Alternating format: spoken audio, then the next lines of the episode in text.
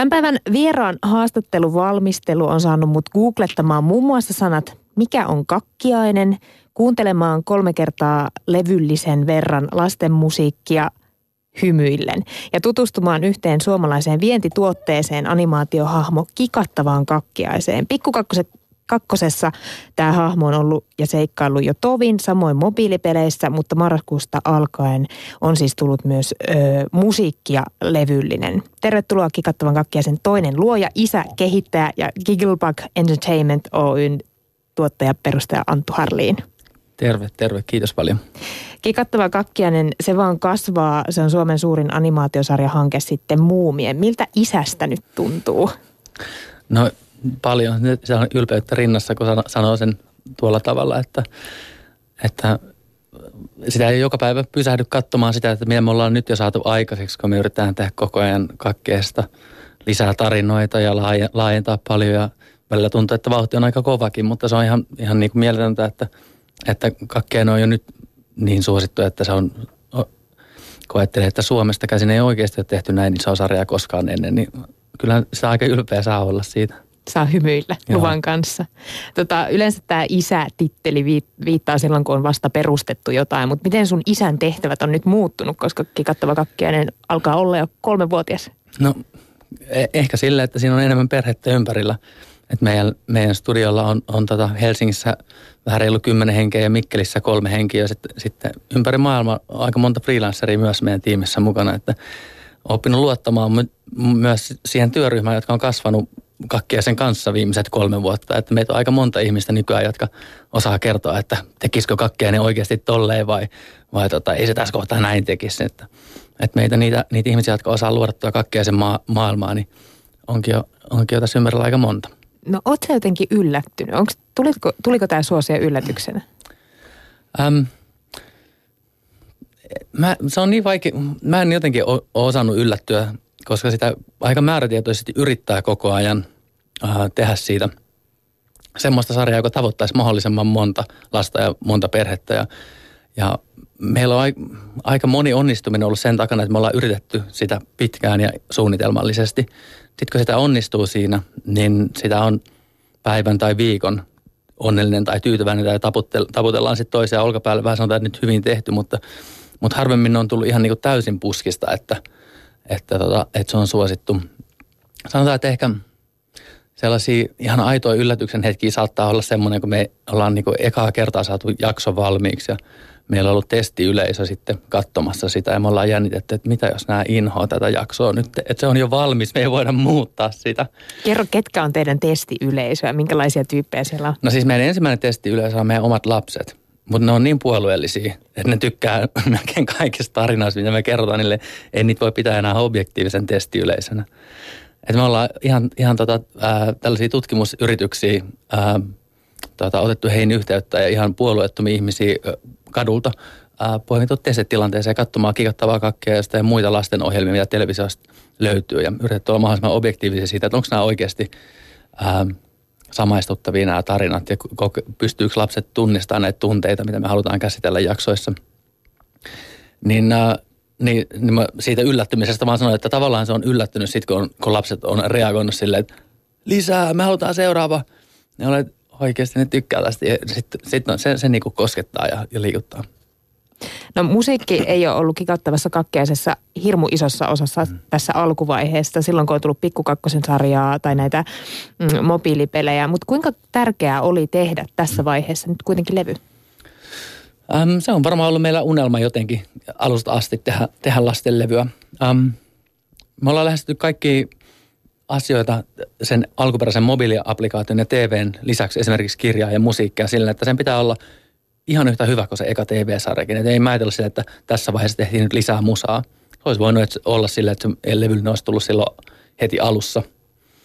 Um, et mä en tiedä, onko sen ajoitus nyt mitenkään hirveän laskelmoitua. Me ollaan koettu aina, että Havunhelman metsää ja kikattavan kakkeaisen maailmaa kuuluu musiikki ja, ja nyt se on päässyt tavallaan omana itsenänsä sitten julkaisuun asti. Ja tuota levy on työstetty varmaan puolitoista vuotta. Oho, se on aika pitkä aika. Tota, kun tässä äh, sarjassa ja näissä äh, applikaatioissakin on ollut tarkoituksena se, että levitetään iloa, saadaan ihmiset nauramaan, niin oliko se sama ajatus myös tässä musiikissa? Vai mikä Joo. siinä on ollut se kantava voima? No, no siis just toi, just toi asia, että, että kun sä kuuntelet biisejä, niin tuleeko sulle semmoinen fiilis, että sä haluat hymyillä, hyppiä, tanssia, nauraa? Joo, mä yritin tuossa pyörää selässä, kun mä poljin tänään töihin. Ei, mutta mulla itse kun on kuullut ekoja demoja tästä levystä, niin mä olisin, että vitsi, tämä on oikeasti hyvä musa, jota mä aikuisen itse tykkäsin kuunnella mun lasten kanssa ja tämä hymyilyttää mua. Niin, niin kyllä se perusajatus siitä, että nauru tarttuu, niin se pitää olla joka jutus, mitä kakkiaisen kanssa tehdään. Että et se, että jos voit musiikin ja sanotusten voimalla olla se, että vitsi, että olipa hyvän tuulinen biisi, mulle tuli tästä hyvä mieli. Niin, ähm, niin se on siinä kantavan ajatuksen ollut. Ja nämä kuulostaa varmaan monen aikuisen korvaan sit siltä, sille, että tässä puhutaan nyt jotenkin tosi syvällisesti ja äh, vak- vakavasti siitä. Mutta mun mielestä ähm, niin kuin last, lasten levyissä olisi tilaa sille, että ne kuulostaa vähän enemmän niin kuin oikealta poppimusalta. Mulla on ollut sellainen olo ainakin itsellä omien lasten kanssa, että, että jonkun aikaa me ollaan kuunneltu niitä vanhoja lasten lauluja. Ja siitä lapset on aika paljon tykännyt kuunnella listamusaa. Ja sitten jotain omia suosikkeja. Niin kuin, ja moni mun kaveri on silleen, että he, he meidän kaverit, meidän niin lasten kanssa me kuunnellaan räppiä, ne niin kuin hip-hoppia. Ja, ja, ja sitten vaan niiden sanotusten kanssa tulee se, se ongelma, että ne niin kuin aikuisten biisit, ne ei ihan, ihan niin kuin toimikaan. Sitten kun lapset alkaa kiinnostaa, että mitä nämä sanotukset näissä on. Että eikö tätä samaa soundia pystyisi tekemään sillä kulmalla, että ne sisällöt, ne, ne sanotukset ja viestit onkin sitten niin kuin, ää, lasten maailmasta ja havuhelman metsästä ja kikattavan kakkeen sen positiivisen liitteen.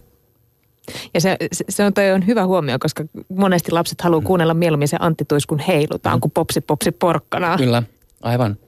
Mutta, mutta tässä mun mielestä se jotenkin se poppi ja se, se kyllä toimii. Siis näiden biisien nimet on muun muassa Liian hauskaa, Vitsikäs DJ, Oo mun ystävä.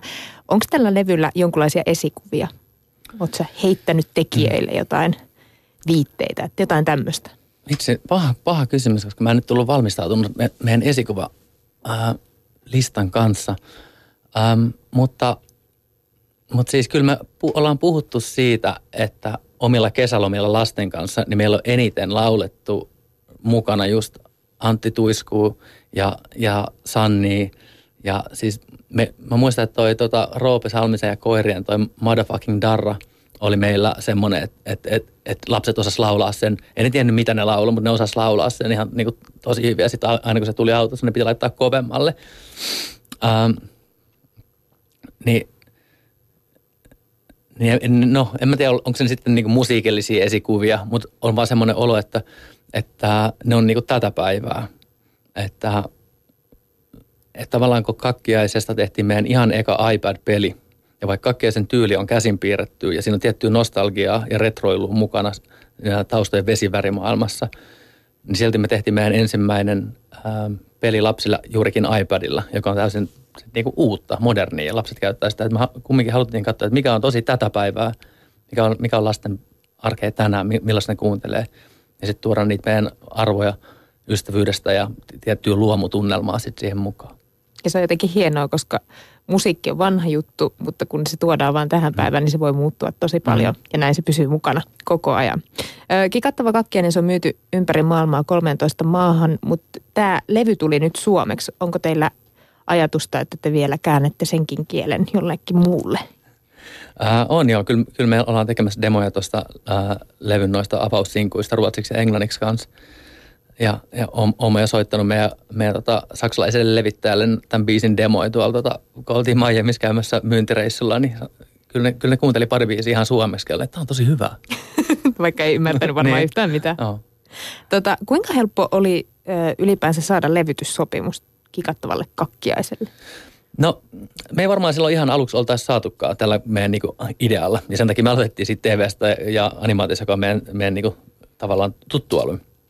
Mutta sitten siinä vaiheessa, kun ää, levyyhtiön henkilöt on itse nähnyt kikattavan kakkeisen televisiossa, katsonut siitä lastensa kanssa ja huomannut, kuinka, kuinka paljon ne sitten tykätään niillä kotona, niin se oli helpompi saada se ensimmäinen tapaaminen sinne. Ja, ja sitten kun siellä on ihmisiä, jotka on että hei, hei meillä meil fanitetaan tätä kotona, nyt me ollaan valmiit kuuntelemaan, mikä se teidän idea siitä levystä on. Eli tämä oli ihan, sillä tavalla ihan hyvin laskelmoitu ajoitus. No tavallaan joo, mutta mä siis, siis joskus sitä ajattelee, että hei, meillä oli tämä idea tästä levystä jo kauan kauan sitten. Miksi ei voinut tapahtua silloin heti alussa? Mutta totta kai se tunnettuus tavallaan rakentuu aina palikka kerrallaan. No palataan nyt sinne ihan alkuun. Mistä se idea kikattavasta kakkiaisesta, tästä ilon tuojasta syntyi? Ähm, hyvin yksinkertaisesta äh, heitosta, minkä Joona Sutti, eli ton, tota, äh, kikattavan kakkeisen toinen isä ja, ja tota, hahmosuunnittelija, niin äh, Joonas heitti yhten päivän, kun se tuli töihin. Me tehtiin silloin äh, alihankkijan roolissa hahmosuunnittelun asiakastöinä. Sä, Joonas tuli töihin ja kysyi multa, että pystyttäisikö me animaatiohahmon kautta tekemään naurusta yhtä tarttuvaa kuin se on sosiaalisesti ihmisten kanssakäymisessä, jos sä oot vaikka dinnerillä jossain tai luokkahuoneessa tai jossain semmoisessa paikassa, missä sun ei kuuluisi nauraa ja sä yhtäkkiä saat nauruhepulin, kun sä katsot jotain sun kaveri silmiin ja no heittänyt niin tyhmän vitsejä, ei voi lopettaa nauramista. Ja sen tota hetken taijasta mä innostuin, että mä tunnistan sen niin hyvin ja se on niin hauskaa, kun sä vaan naurat vedet silmissä. Että voisiko animaatio... Niin aivan. Niin, niin se, se, oli vaan toi ajatus, joka oli niin voimakas, että mulla oli sellainen olo, että, että tässä on jotain kiinnostavaa. Ja Joonas halusi heti yhdistää sen siihen, että kun ne oli kotona pelannut iPadilla, ihan eko iPad-juttuja, mitä oli lapsille, niin että jos se hahmo voisi olla vielä iPadin ruudulla ja sen pääsisi kutittamaan – Joten syntyi tällainen ensimmäinen kutituspeli-demo ja me tuotiin semmoinen viikon työn tulos sitten toimistolle. Ja tosi semmoinen tota, raffi, siinä oli itse asiassa tota, Heikki Silvennoinen, joka oli tehnyt siihen meille tämän naurudemon. Ja He, Heikki Silvennoisen nauru ei ole enää kiekotaas kakkeus, kun hän hirveän möröä ja pelottava itse asiassa. Mutta se, se, siinä oli silti meille aikuisille, siinä oli jotain hauskaa sille, että tuossa niinku, toi nauru tarttuu tuosta hahmosta. Ja, ja sitten me oltiin siinä, katsottiin, että tämä on, niinku, tämä on semmoinen matka, jolle me halutaan nyt lähteä. Ja me ollaan sitten sen jälkeen jätetty muut työt ja perustettu yritys sen ympärille, että me lähdetään tekemään kikattavaa kakkeasta ja lasten, lasten hahmoa, jolla on tämä missio viedä, viedä hymyä eteenpäin ja tartuttaa sitä. Mä kerron jo Anttu Harlin, että sä oot tulossa vieraaksi tuossa vähän aikaisemmin ja sain saman tien palautetta, että toimittaja siellä puhuu vaan nauravasta ulosteesta. Mutta siis kakkeanenhan on tämmöinen ötökkä, eikö vaan? Joo, tässä on ollut itse asiassa mun äiti Tuira Harjola on ollut mukana tässä ihan alkuvaiheessa. Ja mä muistan, kun me Joonas oli aluksi heittänyt sille, että mikä tämä meidän hahmo olisi, että olisiko sellainen kutiava maapähkinä vaikka. ja, ja sitten me vähän niin kuin mietittiin, että no en mä, mietitään vähän jotain muitakin vaihtoehtoja ja lähdetään hakemaan vaikutteita meidän omissa lapsuuden tarinoista ja Suomen luonnosta ja kaikista tällaista. Niin mun äiti yksi päivä soitti mulle vaan, että hän näki metsässä tällaisen pienen hapsenkakkiaisen tuossa ämpärin reunalle. Että, tota, että mitä se olisi tällainen näin. Ja sitten sit siitä sen niinku kutiaminen ja kikattaminen ja hapsenkakkeen ja kakkeen, niin siitä alkoi lyhenemään ja löytymään se nimi. Että, mutta se on ihan Suomen metsästä hapsenkakkeisesta saanut sen tota inspiraation. Eli ihan oikeasta pikkuetökästä. Kyllä. Kakkeisen kertojana on sama nainen, kuin, joka kertoo myös Taotaan tarinaa, Inkeri Vallenius, mutta äänessä kuullaan myös esimerkiksi Jukka Rasilaa. Miten te teitte näitä nauhoituksia? Nauro, nauratitteko te toisianne vai, vai miten, miten tämä on tapahtunut? Hän, se, se, se, kun sä menet näyttelijän kanssa, vaikka Jukka Rasilan kanssa äänistudioon ja, ja tota, sitten siellä on tehtävänä, että nyt tänään, tänään sitten taas nauretaan. niin voit kuvitella, ne on kyllä ne on kyllä miellyttyjä. Se aina poskiin sattuu sellaisen päivän jälkeen. Se, se kuulostaa ihan absurdilta muutenkin animaatiohahmojen ääninäyttely, niin siellä inistää ja önistää ja, ja yritetään niin kuin, miltä sä kuulostat silloin, jos sä niin kuin, oot, oot litistymässä kengän, kengän pojan alle ja tämmöisiä. Ne, ne ohjeet on ihan, ihan pähkähulluja. Ja mä muistan, että silloin kun haettiin niitä nauroja ihan alussa, niin mulle oli tosi tärkeää, että niistä tulisi spontaanin kuulosia. Ää, jo, koska silloin kun nauru tarttuu, niin se, on, se ei ole tekonauru, mikä tarttuu, vaan se pitää olla aidon kuulonen. Ja haaste olikin se, että, että koulutettujen näyttelijöiden kanssa ää, tai, tai tota, näin, että niin kun, sä et voi tilata siitä, että nyt naura, vaan pitää koittaa luoda semmoinen hysteerinen tunnelma sinne studion, että oikeasti naura. No miten sä sen teit? No meitä oli aika monta ihmistä siellä. Itse asiassa se, että sä et ole yksin siellä kenenkään näyttelijän kanssa. Siis yksi, yksi idioottimainen harjoitus, mikä me oli kerran. Me printattiin internetistä vaan niin hassui kuvia, kun me löydetään. Ja tuotiin niitä A4-paperilla printattuna sinne. Ja sitten näytettiin aina, aina niin yksi kerrallaan niitä näyttelijälle ja, ja niin kuin ne reagoi niihin. Ja sitten vaan purkkii niin. sitä, sitä mukaan. Joo. Milloin sä Anttu Harlin oot itse viimeksi revennyt? Revennyt? Vitsi, siitä ei kauankaan. Muistan, että ihan just äsken taisi olla tota, Joo, itse asiassa maanantaina mä, mä olin, mä olin tota yhdessä lisensointitapahtuman illallisella ää, ja sinne tuli joulupukki. Ja yhtäkkiä jengi alkoi hysteerisesti nauramaan vaan siitä, kuinka hauskaa oli halata joulupukkia. Aikuiset ihmiset. Ja se oli vaan niin kuin käsittämättömän lapsellista, kun kaikki halusi yhtäkkiä ottaa selfieitä joulupukin kanssa. Ja siinä tuli semmoinen joukkohysteeria. Mä tykkään nauraa aika paljon. No, mutta se on hyvä, koska tässä ajassa ei tällä hetkellä ihan hirveästi tuota naurua ja iloa näy, no. ainakaan julkisesti, tai aikuisten naamassa. Ö, kikattavaa kakkiasta ei nähdä pelkästään siis suomalaisessa televisiossa tai, tai apseissa, vaan sitä näytetään muun muassa Tanskassa, Ruotsissa ja Sveitsissä. Mm-hmm. Ö, mitä tämä kansainvälinen menestyminen on teiltä vaatinut? Ähm, aika paljon reissaamista. Että la, lasten animaatio ähm, bisneksessä on tällaisia äh, tapahtumia ja konferensseja, missä tavataan, missä tuottajat tapaa ostajia. Niin me ollaan kierretty niitä aika aktiivisesti, että, että tuossa kun mä niitä listasin, niin mä oon varmaan käynyt lähemmäs 20 eri tapahtumassa, missä pakataan laukut ja mennään Helsinki-Vantaalle ja otetaan läppärillä mukaan ää, puoli valmis jakso kikattavasta kakkeasta ja mennään tapaamaan Sveitsin ostajaa sitten ja näyttämään, että, että tältä tämä näyttää nyt ja sitten kun tämä valmistaa on ihan älyttömän hyvä. Ja, ja tota, kerrotaan vähän niitä syntytarinoita, mistä on lähtenyt. Ja aika usein ostajat on myös kiinnostuneet, että ketkä ne tekijät on ja mitkä teidän tavallaan nämä arvot tämän sarjan taustalla on. Että sellaista aika paljon. Ja, ja tavallaan tulee mieleen, kun tässä aika paljon puhutaan, jos sitä nyt hikatellaan ja naurataan, että, että siinäkö se vaan on. Mutta se on, mä itse uskon tosi syvällisellä tasolla siihen, että, että, että positiivinen ajattelutapa ja sen omaksuminen nuorena niin on valtavan arvokasta ja siinä on iso voimavara kaiken näköiseen onnellisuuteen elämässä, oppimiseen ja niin poispäin, että, että tota, komedia, komedia sinänsä lajina niin on pinnallista ja yksinkertaista, ja, mutta myös samaan aikaan tosi syvällistä ja tosi tärkeää, varsinkin nuorille lapsille mun mielestä. Ja kyllä se on jotenkin puhdistavaa, se nauru, se mm. vaan tulee. Näin se on. käy vähän koko kropan läpi. Niin, ajattelet, että jos sä, jos sä oot vaikka kuusivuotias lapsi ja mitattaisit, että kuinka monta kertaa sä oot sun elämässäsi nauranut, niin mulla on sellainen olo, että jos sä oot saanut nauraa paljon siihen mennessä, niin sulla on voimavaroja sitten, sitten kohdata haasteita jatkossakin, koska sä saat, osaat käyttää siitä positiivisen ajattelun mallia, millä se on altistettu.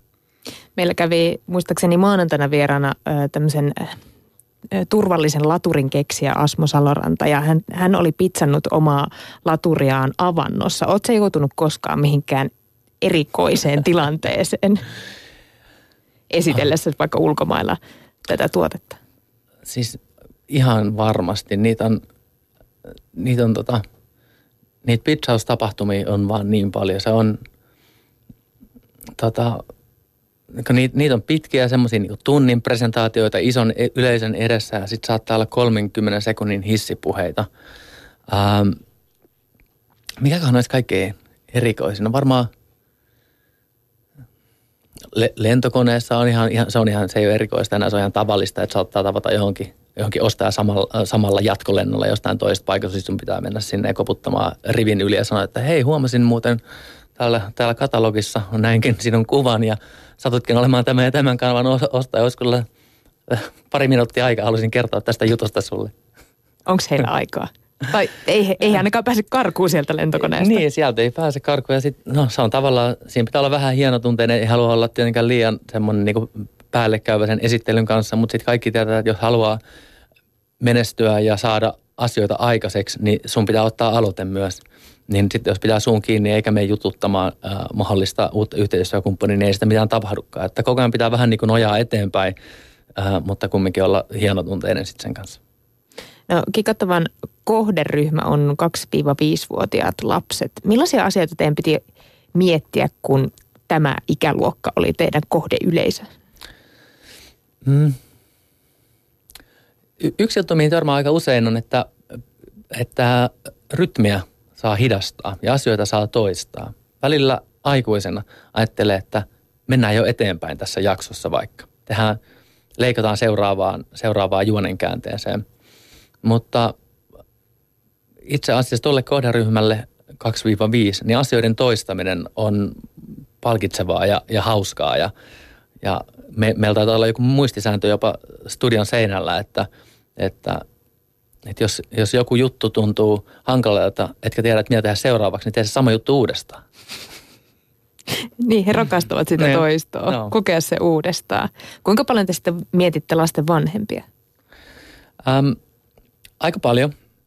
Ja me, kyllä meillä on niinku, äh, laatutarkkailutaso aika korkealla. Asioiden pitää olla meidän omasta mielestä hauskoja.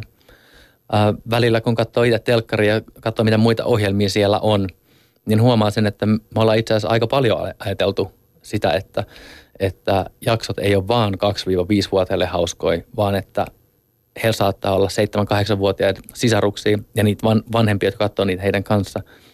Että siellä olisi myös tasoja, jotka pitää, pitää niin vanhemmat kiinnostuneina. Niin sinänsä kakkiaisten tarinat toivottavasti kestää sitä, että niitä voi katsoa useamman kerran ja vanhemmat ei koe, että heidän aivot sulaa silloin, kun he katsoo sitä toistoa, vaan löytää itsekin siis siitä huumoria. Niin, että iPadista ei vahingossa lopu virta just Niin. silloin kesken. tota, te olette kerännyt paljon rahoitusta niin kotimaisilta kuin ulkomaisiltakin rahoittajilta. Kuinka kilpailtu ala lasten viihdebisnes, voiko sitä niin kutsua, niin on tällä hetkellä? Ää, se on kansainvälisesti tosi tosi iso bisnes. Ää, lasten, lasten animaatioviihde, kaikki ne oheistuotteineensa on, on tota, onko se, taisin just katsoa tilastoja, että se on kuuden miljardin, ää, 600, mitäs mä nyt valehtelin tästä, että ää, niin, eli ku, kuuden miljardin ää, dollarin kokoinen ää, bisnes, mitä tulee lasten viihdebrändien lisensointiin. Um, nyt, multa, nyt kun mä aloin kelaamaan näitä numeroita, multa alkoi menee kokonaan jutun juoni. Missä kohtaa niin, me oltiinkaan? me, me oltiin menossa siihen, että kuinka kilpailtu ala, mutta kyllähän tuo numero nyt kertoo aika, aika paljon sitä, että missä mennään. Niin, no niin, se kertoo sitä, että sitä, niitä, se on iso ala ja siellä on maailmanlaajuisesti paljon tota, kilpailijoita ja sanotaan, että se Jenkkeihin ja Britteihin ää, keskittyy ää, kaikkein eniten. Mun mielestä Pohjoismaissa meillä ei ole niin paljon ollut perinteitä sille, että mä näen tietynlaisen semmoisen markkinaraunkin sille, että profiloidutaan Pohjoismaissa tietynlaisen lastenkulttuurin ja lasten viihteen tekijöinä. No onko ne edelleen Disney, Disneyn ohjelmat vai mitkä ne on ne suurimmat kilpailijat siellä? Ää, Di- Disney on kaikkein suurin. Siihen, siihen pala, palataan kerta toisensa jälkeen. Ne, ne osaa tehdä isoimmat brändit, mitä, mitä lasten viihteessä on. Ja onhan se iso talokin. Kyllä. Öö, no sä sanoit, mainitsitkin tuon tuotteistamisen ja, ja kun kikattavaa kakkiaista on verrattu siihen, että siitä on tulossa seuraava muumi. Mm-hmm. Ja kun mä aloin kelaamaan kaikkia niitä muumituotteita, mitä kaikkea on olemassa, niin näetkö sä jo Anttu Harliin, mitä kaikkea kakkiaisesta voidaankaan tuottaa? Ähm, jonkun verran näkee. Meillä, meillä on, pehmoleluja on kysytty paljon ja on kysytty teepaitoja. Ähm, Mutta sitten on kans, pitää yrittää olla maltillinen sen kanssa, että, että ei tuotteisteta asioita liian aikaisin liian paljon. Ähm, brändien ja hahmojen se tavallaan se peruskivi, ne tarinat, eli televisio ja esimerkiksi kirjat, niin ne on tavallaan semmoinen, jonka sen pohjan pitää olla tosi vahva ja se, ettei, ettei, ettei tunnu siltä, että rahastetaan sillä, että tehdään oheistuotteita nyt. Mutta sitten kysynnästä se tulee aika luontevasti. Et silloin kun lapset alkaa kysymään ja törmää siihen useammin ja useammin, että kysytään, että saisiko, saisiko pehmolelu jostain, niin kyllä meillä on keskustellut nyt avattu sit siitä, että ollaan, ollaan tekemässä pehmoja. Eli teillä on jonkunlainen tämmöinen brändisuunnitelma. Joo, kyllä. Öö, Anttu Harliin, millaisia lastenohjelmia sä ja sun veli katsoitte pienenä? Kelataan nyt vähän taaksepäin. Tota, mä oon, äh, siis mullahan on kolme siskoa. Aha, Äh, no niin. Se meni sitten nappiin se fakta. Mutta tota, ähm, me, ollaan, me ollaan katsottu, äh, me ollaan katsottu Tao Tao. Ähm, mä oon itse lukenut, siis kun miettii mun omia, omia tuollaisia, mistä mä oon tykännyt tosi paljon, mä oon tykännyt tosi paljon Asterixista ja Lucky Lukeista ja Akuankan taskukirjoilla on luettu kanssa aika paljon. Ähm, ja itse asiassa varmaan Tao Taosta, se on ihan ihmeellistä, että tapas Inkeri Valliiniuksi, joka on meidän tota, kertojana kikattavassa kakkeessa, kun mä muistan omasta lapsuudestani sen, kun, sen kun Inkeri Valliinius on niitä Tao ja peukaloisen retkeä, retkiä kertonut. Mutta oot sä nauranut niiden mukana? Koska eikö Tauta ollut aika kuitenkin vähän ehkä surumielinen? No sitä kun tänä päivänä menee katsomaan sitä, niin onhan ne vähän verkkasempia ollut ne lastenohjelmat silloin. Ö, sun Enon varmasti aika monikin suomalainen tunnistaa elokuvaohjaaja Renny Harliin. Kuinka suuri vaikutus hällä on ollut sun uralle? Um, mä luulen, että meillä toi tietynlainen tarinankerronta on ollut aika läsnä koko, koko lapsuuden meidän perheessä. Että mun äiti ja mun eno on tykännyt kirjoittaa tarinoita itse aika paljon ja mun eno on tietenkin tuonut kotiin niitä ää, tota leffoja ja niiden, niiden tota, tarinoita ollaan seurattu. Meille oli jotenkin painotettu sitä, että meidän pitää löytää meidän oma juttu aina. Että mulla oli, mä en oikein uskonut, että mä lähtisin ikinä leffa-alalle. Ja mä lähdinkin opiskelemaan sitten lukion jälkeen teatteria, kun mä ajattelin, että se olisi, se olisi sitten niin eri, eri niin tarinankerronnan muoto – mutta yhden jos toisenkin käänteen kautta sitten on kumminkin tullut enemmän tänne niin kuin viihdepuolelle sitten oman uran aikana. Että kyllä, kyllä mä luulen, että, että perheellä on ollut vaikutusta sille, että tällä alalla ollaan. Saitteko te muuten jotain Amerikan tuliaisia pienenä, mitä ja, muilla ei ollut? Ja joo. sitten semmoisia tarinoita, mistä muut ei ollut kuullutkaan vielä. No olihan se aika jännää meidän, meidän lapsuus sinänsä, kun, tota, kun pääsi välillä äh, Los Angelesissa käymään ja katsomaan, että miten tämä Hollywood-elokuva, niin silloin voit kuvitella, että semmoinen seitsemänvuotias poika, joka käy, käy tota, normaalia kouluja ja kantaa Alepan kasseja kaupasta kotiin äitin kanssa, niin yhtäkkiä lähdetään rantasateesta Los Angelesissa käymään ja tapaa Sylvester Stallonea, niin olihan se aika ihmeellistä sellaista, mitä näkee vaan lehdistä, mutta se, se, ne oli niitä kontrasteja, mitkä sitten väritti meidän lapsuutta. Onko se saanut Rennyltä jotain vinkkejä, miten, miten toimia viihdebisneksessä? Mm, Mä oon saanut ehkä enemmän elämänvinkkejä Renniltä, että se on, se on tota painottanut sitä, että, että tekee omaa juttuansa ja on rehellinen. Mua kiinnostaa vielä yksi juttu, sun sukunimi. Rennyhän muutti tämän suomalaisen sukunimensä Harjolan takas alkuperäiseksi Harliiniksi 80-luvulla, mutta mikä sun nimen historia on? Ähm, mun nimen historia on se, että meillä on hyvin tällainen värikäs bohemi, hippiperhe, jossa, jossa tota, jossa sukunimet on tota, vaihtunut moneen kertaan, kun on, tota, on perhettä rakennettu uudelleen ja uudelleen. Ja sitten mulla oli vähän, vähän has, äh, hassulla tavalla siinä vaiheessa, kun sain omia lapsia, niin mä en ollut ihan varma, että mitä sukua mä nyt oikeasti sitten onkaan. Niin sitten mä oikeastaan, oikeastaan katsoin vaan, että mitä mun eno oli tehnyt ja ajatellut, että tämä nyt on, niin kuin me, menee meidän suvussa sitten silleen niin kuin pysyvimmin tämä Harliin nimi. Niin sitten siinä vaiheessa, kun mä sain omia lapsia, niin mä vaihoin sen. Ja sehän on hieno nimi. Joo. Ö, uusimmat Kikattavan kakkeaisen tuotteet on siis levy ja kirja, mutta mitäs Naurava Ötökkä aikoo tehdä seuraavaksi? No, meillähän tietenkin tulee tuonne tota lasten disko. Eli Kikattavan kakkeisen lasten disko, missä pääsee nauraa ja tanssimaan, niin, niin sitä innolla käsikirjoitetaan parhaillaan ja se tulee 15. päivä tammikuuta siellä Losalissa. Okei, eli pääsee oikein ihan itse joraa paikan Kyllä. päälle. Loistavaa. Kiitos Antto Harlin, että pääsit meille vähän rauttamaan kikattavan kakkiaisen elämää tällä hetkellä ja toivottavasti me tapaamme täällä studiossa vielä parin vuoden päästä. Mielellään tuun uudestaan myös.